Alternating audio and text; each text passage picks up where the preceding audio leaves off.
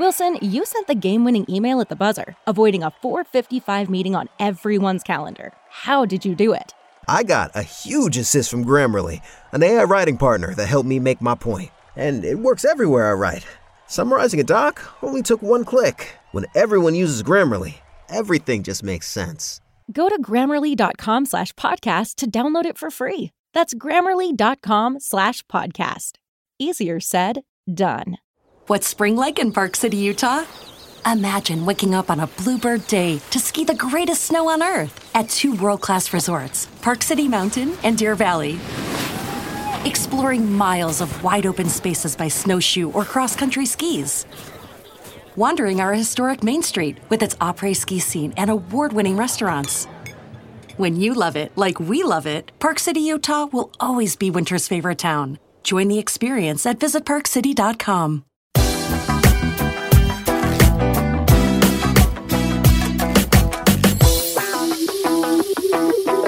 Welcome to the Three Down Nation podcast powered by Jiffy Lube. He's Justin Duncan. I'm John Hodge. Today, we're discussing the Montreal Alouettes releasing Trevor Harris. Dane Evans potentially looking into free agency. The Riders' reaction to the CFL introducing revenue sharing.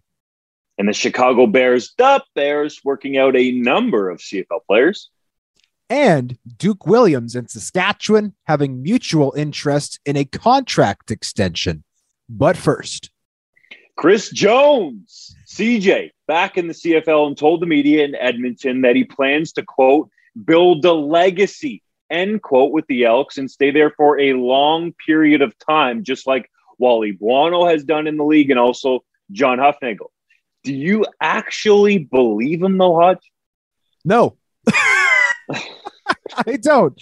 Um, and, and to Chris Jones' credit, he did mention in his press conference he spent seven years in Montreal, and that's true. He was there for a long tenure under Don Matthews during the early 2000s. He also had a four year stint with the Calgary Stampeders. So he's under contract for four years in Edmonton. That's not an unprecedented uh, stay for for him in one organization. But that being said, this guy's been with six different organizations spanning three different leagues in just the last decade right? He had a lot of control in Edmonton, not just as the head coach, but also doing some personnel stuff there. Uh, back in 2014, 2015, when that team had a ton of a ton of success, won a Grey Cup in the second year, and then one week later he bounces to Saskatchewan.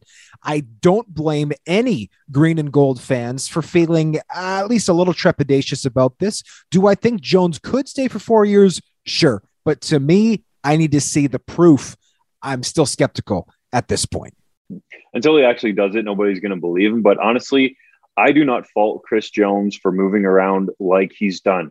Anybody in any job, in any genre, whatever you do in the world, if you were offered more power and more money, most people are going to take it. I don't want to generalize and put everybody in there. And what Jones has done has been smart. When he was in Edmonton, he was just the head coach. Yes, he won them a Grey Cup. So in my mind, the EE football fan should be happy that he's back there because he was the last guy to lead them to CFL glory. Yes, he left for Saskatchewan after, but he was given all the titles and power there in Saskatchewan to build the franchise the way he wanted. And then the NFL comes around, two guys that he has connections with. Freddie Kitchens gets a head coach job, and John Dorsey, the general manager job. They call him up and they say, uh, Hey, Chris, would you like to come to Cleveland and make over $700,000 USD to be a defensive assistant and potentially rise to make millions per year? Easy answer.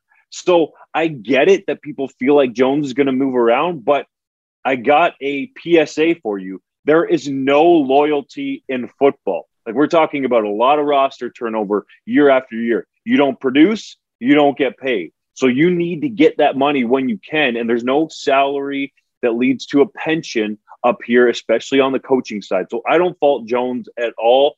Don't at me on Twitter. Hate me. Do whatever you want. But the man gets paid and he gets W's. And that's the ultimate factor here, Hodge. The Elks are under pressure to turn it around after that horrid season when Brock Sunderland was continually allowed to run that team in 2021. To me, that was a mistake. For some reason, they extended his contract. I don't know why, but this is a result of that. They want to bring in a guy that's proven, who they believe can turn it around quickly. And I'm not somebody who suggests that Chris Jones should be a villain or or should be criticized heavily for moving around because as as you laid out, anybody in that position or at least vast majority of people in that position would do the same thing.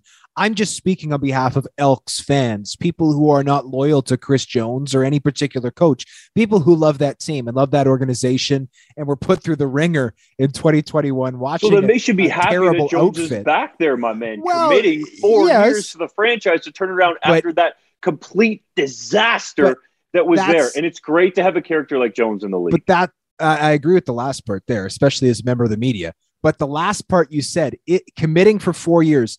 He said he's going to be there for four years. Board chair Ian Murray said that he would be there for four years, the full length of his contract.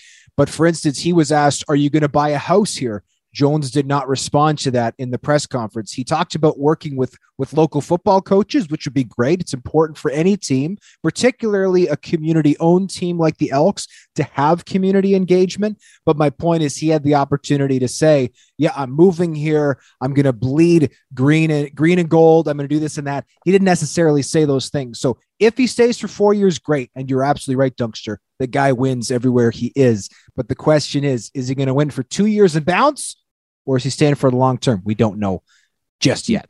The house question to me was really intriguing. But for people that don't know, Jones likes to be on the road, scouting, doing his free agent camps, and putting his team together. So it might not necessarily make sense for him to be in Edmonton year round.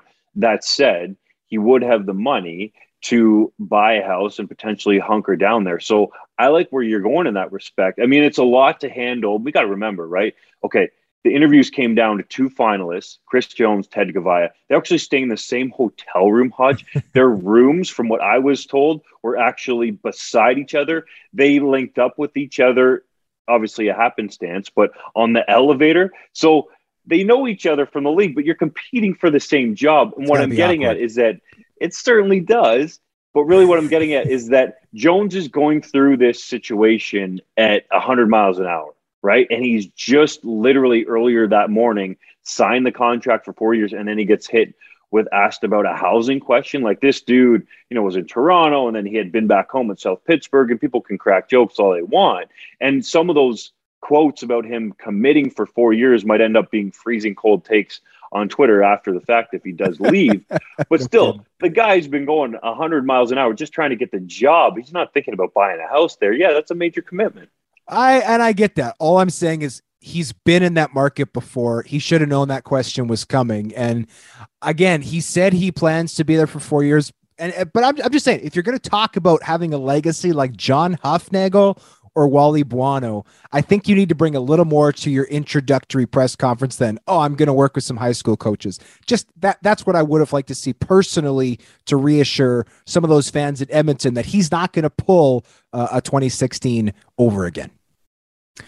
Dunkster, the Elks weren't the only team to hire a new general manager this past week. They also brought in Sean Burke, who was essentially the co GM of the Hamilton Tiger Cats. My question to you which is the more surprising hire?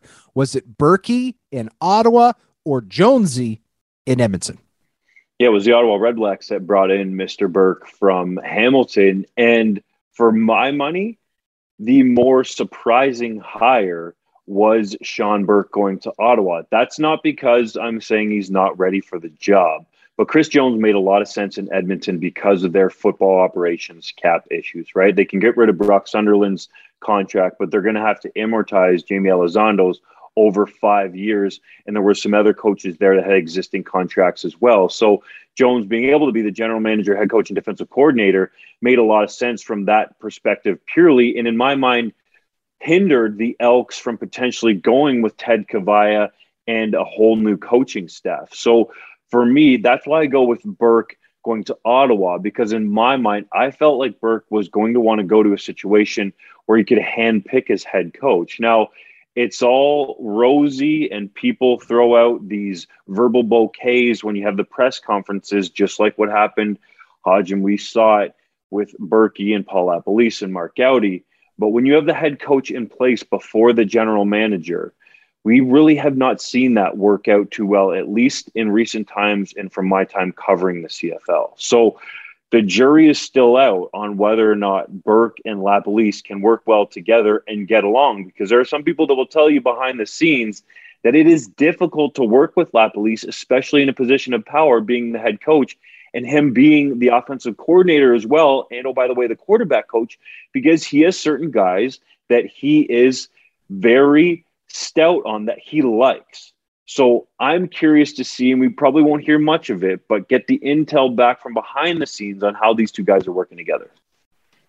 Yeah, it's a great point. To, to me, the, the the hiring of Burke was a bit of a surprise in this regard. Marcel Desjardins the the predecessor there who who did have success in Ottawa having that team reach three Grey Cups winning one was more of say an administrator than a pure talent evaluator. Every personnel individual has their strengths and their weaknesses different areas of their background so to speak. Burke is very much cut from that same cloth from what I've gathered from my sources. He is an excellent organizer and communicator, but he doesn't have that hard football background where he has that assessment as part of what he does all the time.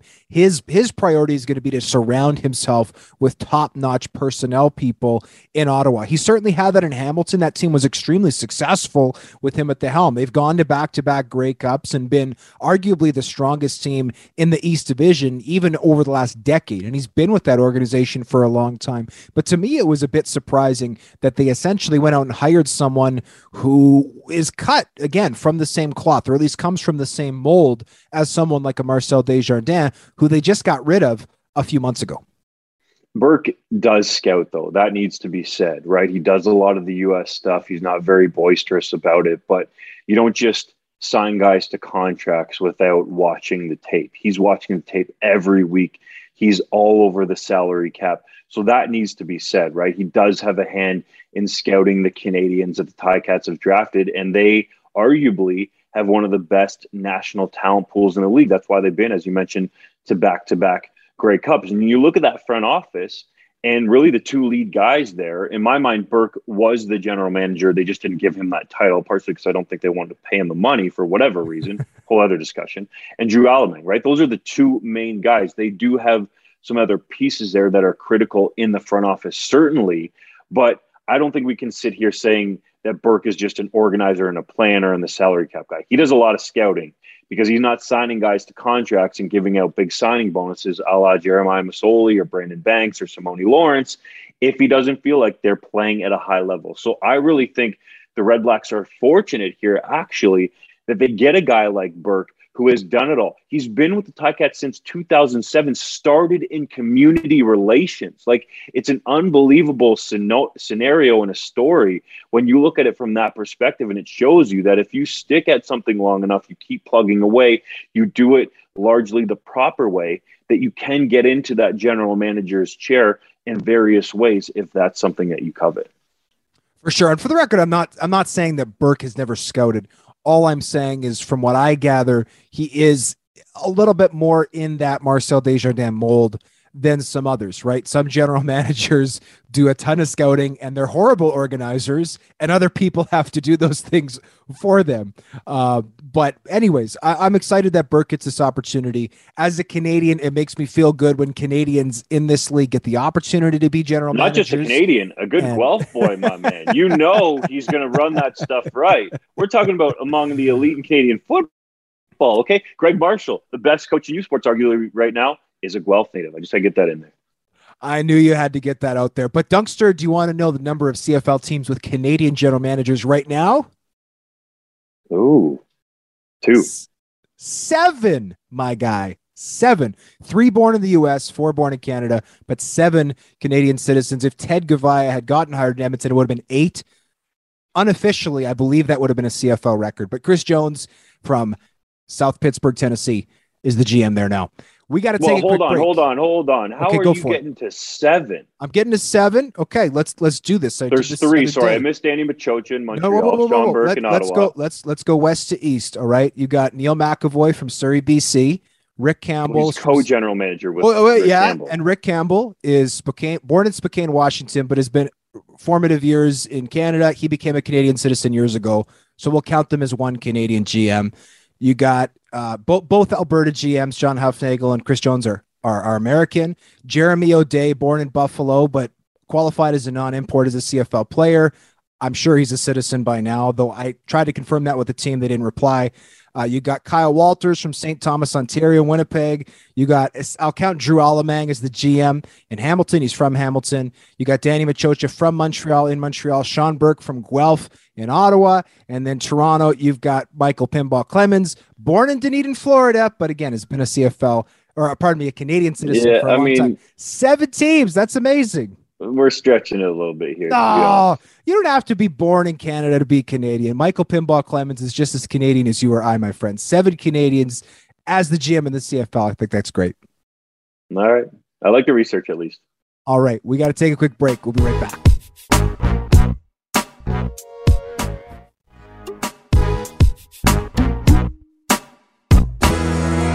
The Montreal Alouettes released veteran quarterback Trevor Harris after re signing incumbent starter Vernon Adams Jr., even after an injury that ended his season. The extension runs through 2023. Where do you see Harris playing in 2022, though, Hodge? Well, to me, the two front runners for Trevor Harris should be the Toronto Argonauts and Ottawa Redblacks. Now, there have been reports that Sean Burke is going to look to sign one of the two starting caliber quarterbacks he had in Hamilton, of course, those being Jeremiah Masoli and Dane Evans. But if I'm the Ottawa Redblacks, I'm looking to first of all fix my quarterback's position because that was a nightmare for them in 2021. And secondly, I'm looking to get a head start in the market. So to me, I'm considering Trevor Harris for that role because he's available right now. Free agency doesn't get underway for six weeks but you can negotiate with Harris and his team at the moment. The other spot is Toronto, where a 33 year old McLeod Bethel Thompson regressed over the course of this past season. In his last five regular season starts, he threw three touchdowns to nine picks. He was okay in the East final, put up 19 points. But to me, if I have the choice between Bethel Thompson and Harris, I'm taking Harris, who, after he got out of that toxic situation in Edmonton, played well in Montreal, threw eight touchdowns to two interceptions and yeah, he's 35, a little bit older than Bethel Thompson, but he also didn't become a full time starter till he was in his late 20s. To me, the mileage is low relative to Harris's age. So those are the two spots I most likely see Harris ending up. And frankly, I think he would make both teams better in 2022. It would be quite a story to see Harris back in Ottawa after he was not re signed by Marcel Desjardins. There's varying stories on both sides of that, how it went down. It seemed like the signing bonus was the main issue, but he went back to Ottawa, I'm sure the Red Blacks fans would embrace him there. Toronto seems intriguing for me in terms of the points that you mentioned there. McLeod Bethel Thompson seems like he's won over Ryan Dinwiddie as head coach, but when you have options out there, you have to at least look into them. And in my mind, Harris would fit that scheme very well. And you mentioned it. He picked up Khari Jones' offense quickly and was productive in it. Yes, they had some baller receivers, and Eugene Lewis was going up and making crazy catches for touchdowns, but still, Harris looked pretty good outside of those turnovers that he had that changed the momentum in the East semifinal for the Alouettes. I don't get the sense that Chris Jones is a Trevor Harris guy. I wondered if he could go back to Edmonton, but what based on what I've heard, unless it ends up just being Harris or nothing for Edmonton, I don't necessarily see him going to Edmonton. So the way you've kind of laid it out there, Hodge, it's like those are the teams that make sense, but you never know how some of these other quarterback situations can work out. You know, in Calgary, Bo Mitchell and Jake Maier, there's a decision to be made there. In BC, you could argue Michael Reilly or Nathan Rourke as well. So there's some intriguing quarterback situations, but Harris being on the open market first, and it should be said, minor detail, but an important one. Harris asked for his release so he could be in this position ahead of free agency to find his next team. Yeah, and if you're Trevor Harris, I do think there are other options. You know, in the unlikely event, let, let's let's say Jeremiah Masoli and Dane Evans both leave Hamilton. All of a sudden, there's a gaping hole with the Ticats. If you're BC and and Michael Reilly, let's say, elects to retire, to me, if I'm sitting there as Neil McEvoy or or and or Rick Campbell, both of whom are Canadian, by the way, Justin Dunk, both of whom are Canadian. Um, I'm looking to get a veteran quarterback in right, to help guide my young Canadian quarterback. So I think there are other are potential other opportunities for Trevor Harris. But to me, I think we'll likely see him return. This is just my prediction, but I think we'll likely see him return to one of his two former stomping grounds. He came into the league with Toronto, became a full time starter with Ottawa. I wouldn't be surprised to see him end up in either camp. And I think, again, he would make both teams better. Dunkster Dane Evans, we were just talking about, told the media that he is looking to potentially look at free agency, saying he kind of feels like he owes himself the opportunity to do that. Where do you think we'll see Dane Evans suit up in 2022? First of all, of course he owes himself, man. He got tied into a contract there that was a smart one from the team's perspective. And it should be noted that Sean Burke would had a large hand in doing that and that allowed the Ticats to have a lot of the other talent around him on the roster to help the Ticats get to back to back Grey Cups. So, for that sole purpose, Evans is due to make some legitimate money in the CFL as a starting quarterback. Is it unfair in a sense that the QBs get a bigger piece of the pie? Yes, but Evans has been behind in terms of what he should have been earning with the Tiger Cats. In terms of where he ends up, there's still some factors at play here that are going to play, in my mind, a big role in that decision. What happens, for instance, in Hamilton? Does Orlando Steinauer become the general manager and head coach in title? Do they bring somebody else into that front office? And do the Red Blacks with Sean Burke looking at potentially trading for Evans to set up their quarterback situation, sort of like what they did with Nick Arbuckle, so that they don't have to wait for free agency and potentially get into a bidding war? Or does Burke covet Masoli? And more importantly, who does LaPolice like to run his offense? So if we're going to talk about those Hamilton quarterbacks, one of them at least potentially going into Ottawa, LaPolice is going to play a big factor in determining that spot. I really believe one of them will be back in Hamilton unless they want to go a completely different direction. Let's say throw a Trevor Harris into the mix. And a part of it that's going to play a role too is is Tommy Condell back as the offensive coordinator? Like, what does that Ticats coaching staff look like overall? Because you would imagine that there's some teams out west, let's say like in Edmonton, that yeah, they got some quarterbacks on the roster, and I've heard Chris Jones does like Taylor Cornelius. But if Dane Evans became available, you would imagine he would be a guy that Jones might want out there because he's played in two Grey Cups. You know, didn't finish the last one, obviously, but he's shown that at least he can get a team there. And at crunch time has made critical plays, especially in that comeback in the East Final, the most recent one, to get the Ticats to the Grey Cup at home. So Evans is certainly intriguing, and there's multiple options of where he could land. Yeah, and and let's also say if I had the choice between these two quarterbacks in Hamilton, personally, my choice number one is Dane Evans for two reasons. One, he's younger, and secondly, Jeremiah Masoli is reportedly unvaccinated. Obviously, we don't know what regulations are going to look like in 2022 regarding vaccinations. It's also possible he'll become vaccinated by the time the 2022 season rolls around, but those are other factors at play for Hamilton. If I'm the Ticats, right now, Dane Evans is my number one priority for those two reasons. But as you said, lots of dominoes still to fall. We'll have to wait for some of those things to be resolved before we can get really into the nitty gritty about how hard this Carabel quarterback, uh, quarterback carousel is going to spin.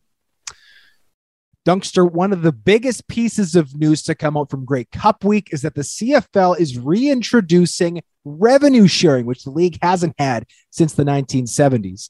Saskatchewan Roughriders president and CEO Craig Reynolds told the Regina Leader Post, quote, I always want to think about what's in the best interest of the league. We all need a strong league to play in. End quote. Are you buying that? Yes, that's facts, man. You got to have other teams to play against. Like the Riders can't be out here making millions of dollars if there's nobody to play against. You need an opponent. So you need to make sure the league is strong. Now, I get it especially out west and with the Winnipeg Blue Bombers and the Saskatchewan Roughriders and the Edmonton Elks, who generally those community owned teams turn a profit. And Wade Miller has gone on the record saying the Bombers are going to turn a meaningful profit in Winnipeg after the 2021 season. So that's all positive. But people out there don't want to see the money go to the Toronto Argonauts because they think MLSE is just going to stick in their pocket. Well, the Argos are a separate entity and they need to be run as a legitimate business that hopefully actually one day could maybe make some money or like Ambrosie said, break even. The fact that Ambrosie is on the record is saying, well, we hope that every team can break even has to give you pause for concern around the league. But that is one of the steps to get to the point where ideally in this scenario, all of the teams are coming up with a profit if you have that horizontal governance that Ambrosie's talking about. I don't necessarily think that the horizontal governance is governance is the way to get there. How do you know more about that than I do? But I do think revenue sharing should make the league stronger and potentially entice more owners to be at least intrigued with the prospect of buying CFL teams. Well, and, and we don't know the details of how this revenue sharing looks. The league hasn't announced and they haven't been reported anywhere. We're going to work on that, of course, to try to bring our readers and listeners some details. But I remember talking about this issue with people a long time ago because Jake Gaudaur, arguably the greatest commissioner in CFL history, said back in the 1970s if it wasn't for revenue sharing, the league would have folded. And the 70s are often referenced as a heyday of the CFL, right? That's when the CFL was an economic juggernaut. They were competing with the NFL for for talent and paying these salaries. And now, you know, some people who criticize the CFL look down on the CFL, say, ah, well, it's not where it was in the 1970s. Well, if revenue sharing was necessary then, it's certainly necessary now. And there's ways that you can structure it that don't just involve right fans in Saskatchewan and Winnipeg and Edmonton cutting checks to billionaires in Toronto. You can do things and set up mechanisms. An example I'll give is well, what if to access revenue sharing funds, you have to provide receipts and say, hey, look, we've spent $1 million in marketing this year. This is how we spent that money. Now we're going to access the pool of league funds and here's how we plan to use them right? You can have accountability between teams. It's not necessarily just a matter of oh hey we lost this much we're going to need you to cut a check make it out to this person peace. So there's ways that you can have mechanisms and accountability as you said that horizontal accountability in place to avoid situations where have not teams are simply taking advantage of the have teams from my understanding, that's exactly what's going to happen, right? There's going to be structures in place, checks and balances to ensure that the teams are actually losing as much money as they're saying, and also sort of benchmarks that you have to reach to get that money. And then when you get it, how are you going to spend it in terms of trying to actually make money the next year? So there's going to be a process there. It's not just going to be a handout of millions of dollars. Yeah. Uh, you reported got, that. The- by the way, I got one problem with all of this, a big problem, and that's that they weren't doing it 25 years ago. Thank goodness they're doing it now. Better late than never. Yeah, it's about damn time, my man. You reported that the Chicago Bears hosted a number of CFL players for a workout. What can you tell us about it? Well, this is a complicated situation. I'm going to have an article up on Three Down Nation on Wednesday outlining the NFL window. But for the for the unfamiliar, the NFL window is essentially an opportunity for CFL players to try out for NFL teams and potentially get signed. This is a new thing. It was in place from 1997 to 2012. It recently got reintroduced. And essentially, any player, regardless of whether or not they're under contract for 2022 and beyond, can try out for NFL teams. There was a lot of confusion with my report. One of the involved players, Devonte Dedmon, the league's reigning most outstanding special teams player, was one of the guys who was worked out by Chicago. And people said, wait, what? He just resigned with Ottawa. How is this possible? Well, if you are under contract for 2022, you are still permitted to audition for NFL teams. The only rule is you can't have received bonus money after Grey Cup. Grey Cup took place on the 12th of December. Devonte Dedmon re signed with Ottawa back in November. So, yes, he received a signing bonus from the team, but because it became uh, because it came before the deadline, he has the opportunity to go down and have workouts. And from what I understand, he's got a ton of workouts. DeAndre Alford, defensive back in Winnipeg's got a ton of workouts. There's lots of guys. Brayden Lenius, the uh, Canadian slotback with Saskatchewan. He's got a bunch. Taylor Cornelius at Edmonton was there. Malik Henry was there for Calgary. So it's an exciting opportunity for CFL players to get that opportunity. As much as I know CFL fans don't necessarily want to see their favorite players leave.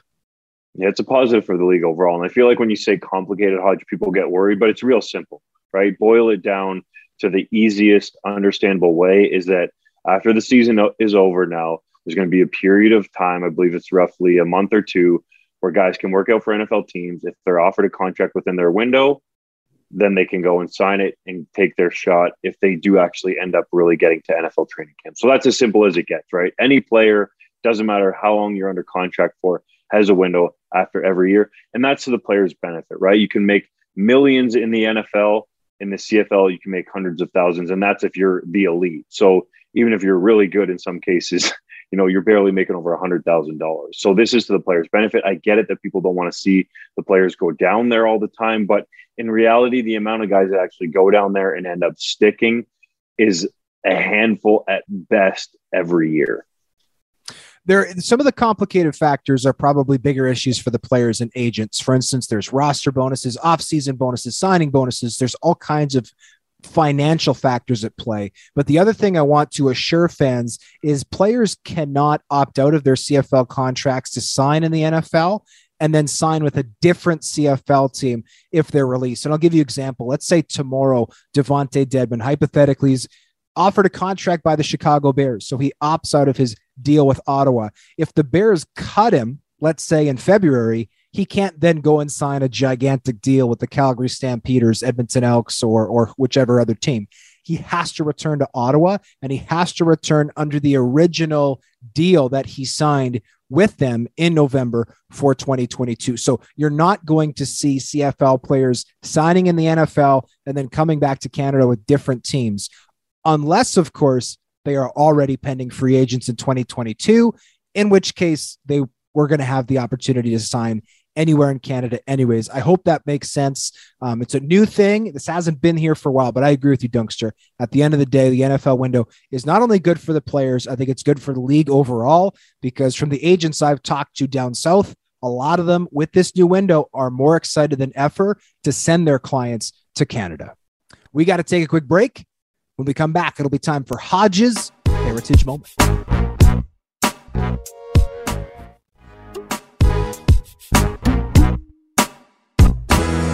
On this day in 1986, New Orleans Saints rookie running back Rueben Mayes rushed for 61 yards and a touchdown on 16 carries in a 33 17 loss to the Minnesota Vikings.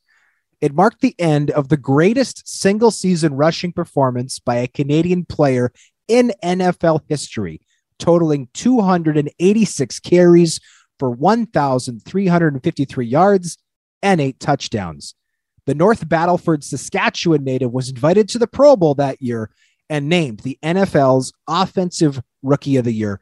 Dunkster, personally, I think it's a crime that more Canadians don't know that a guy from North Battleford, Saskatchewan, not only made the NFL, but rushed for 1,300 yards in a season and made a Pro Bowl. I think that is unbelievable and was the NFL Offensive Rookie of the Year. Rueben Incredible. Mayes, if you don't know, go and Google this dude, is one of the best Canadians to play football that our country has ever produced, bar none. And as you said, it's pretty cool that he's from North Battleford, a smaller town in our country. And we're obviously made of big cities and small towns. It's pretty cool that Mayes made it all the way to the big time in the no, NFL from North. Okay, like like it's one thing if a Canadian from Toronto does it or Vancouver. I'm not suggesting it's not meaningful when Canadians from big cities, but North Battleford, Saskatchewan, gotta love it. And speaking of places where you can go to get things done, you got to take your vehicle to Jiffy Lube. Jiffy Lube, winter's here. We're at, I think today's the winter solstice. It's dark out. You got to go to Jiffy Lube. They're going to take care of your vehicle with all the fluids, filters, lights, anything that you need done. They're going to take care of you beautifully. Jiffy Lube, a wonderful partner of ours. Make sure to visit them this holiday season to get your ride working well. Get it all ready to go, greased up and ready for that winter season, my man. Jiffy Lube, you know what it is. Go in there, in and out in a jiffy. 15 minutes, you're back on the road to wherever you're going this holiday season. It's now time for the three minute drill powered by Jiffy Lube. The Riders and star receiver Duke Williams have mutual interest in a contract extension. Do you think they'll get it done? Uh, there might be some other interested teams if he gets the free agency, but I could see it happening just purely based on the fact that him and Cody Fajardo really got on the same page quickly. Chris Jones likened coaching in the NFL to being a kid going to Disney World. So that makes me think most kids, when they go to Disney World, Hodge, they want to go back again So does Jones want to go back to the NFL? Is that what he's saying? I was just going to say that, man. The first time I went to Disney World, about a minute after leaving, all I was thinking about was my next trip to Disney World. So, yes, this should give people pause. The Als announced that receivers coach Robert Gordon will not be back in 2022. Is that a good change? Yeah, it's hard to say, man. We're not behind the scenes grinding the tape. I thought it was a positive to have Flash Gordon on the staff, but in my mind, Khari Jones has been forced to make some changes. Mickey Donovan was one, and it seems like, sadly, Flash is the latest. The Elks re signed former All Star halfback Aaron Grymes. coincidentally happens just before they hire Chris Jones, a dude that I believe brought him into the league. So it's a smart move, right? I thought it was a smart move because Grymes is a good player, but I thought it was interesting the team was resigning players without a uh, CEO, president, GM, or head coach. Interesting stuff. Brandon Banks says he can't see himself in anything other than a Ticats jersey. Think he'll be back for another season in the Hammer? I do. I really think a lot of his issues in terms of production being down had to do with injuries. He took that big shot in the end zone at Tim Hortons Field against the Argos that bruised some of his ribs and really limited what he can do. So I think they'll bring him back. It'll be at a bargain rate, though. The CFL already released its full 2022 schedule, going back to a complete 18 game regular season. Hopefully, is that a positive sign? I think it is, but we got to see where this COVID thing's going because uh, this Omicron variant is not looking positive for the short term. We'll have to wait and see what that means for the long term. A Hamilton sports bar is looking for help to identify a man who allegedly punched a 75 inch television. Dunk, have you ever punched a TV? No, closest thing is throwing my video game controller after a frustrating loss, I'm sure, with the boys back in university, but never punched a TV. Uh, have you? Please tell me you have. I, I, I once got the opportunity to throw a television into a dumpster. It was one of the most satisfying things I've ever done. There you go. So you like breaking stuff. breaking stuff is- and breaking news. There you go. Hey, I like it. Chuba Hubbard has reached the 500 yard rushing mark in his rookie season with the Carolina Panthers and is on the verge of having a top 10 year overall in terms of rushing yards among Canadian NFL players. Man, how cool is that? I think it's great. He's got a big opportunity this year with Christian McCaffrey missing so much time due to injury. Obviously, he's got a long way to catch Rueben Mayes at 1,300 yards, but I think he'll make some history this year yet. Last one, Dunkster. This is hot off the presses, just announced before we sat down to record. The CFL has suspended Toronto Argonauts defensive back Chris Edwards for six games following a post game altercation with a fan at the East Final. Now, it should be noted Edwards is under contract with Toronto for 2022. This means if they choose to keep him on the roster, he's going to miss the first third of the 2022 season. Do you think that that is too many games, not enough games, or the perfect amount? Well, before I answer that question, it's clear to me that the CFL has taken their time and done an investigation here because to hand down a six game suspension and, as you said, miss a third of the season, that's going to hurt Edwards in the pocketbook. And it might even make the Argos think about, well, is it worth keeping this guy around? I mean, he played at such a high level at the strong side linebacker position that they probably will. But in my mind, six games shows that the CFL means business. We don't want to see players going into the stands. I know there was some people saying, well, the Argos actually have to walk through a part of the stadium. And yes, that's true to get back to the locker room, but he was outside of those gates that are set up to go directly from the field to the locker room. So six games for me sends that message. You could have argued it should have been more, but the minimum in my mind was going to be in this area. Well, let's also remember historically, the CFL has almost never, under any circumstances, suspended a player for more than two games. Like you, you have to do something extremely flagrant to get a multiple game suspension. So, it being a six game suspension, Dunkster, I was surprised at the severity, but I don't think it's too severe as you outlined, Edwards was obviously out of line in this altercation. And I think the CFL did a good job of sending that message with the six game suspension, certainly, because had they handed down a one game suspension for this, I'm sorry, that would have been nonsense. Um, so six games, I think they got it right.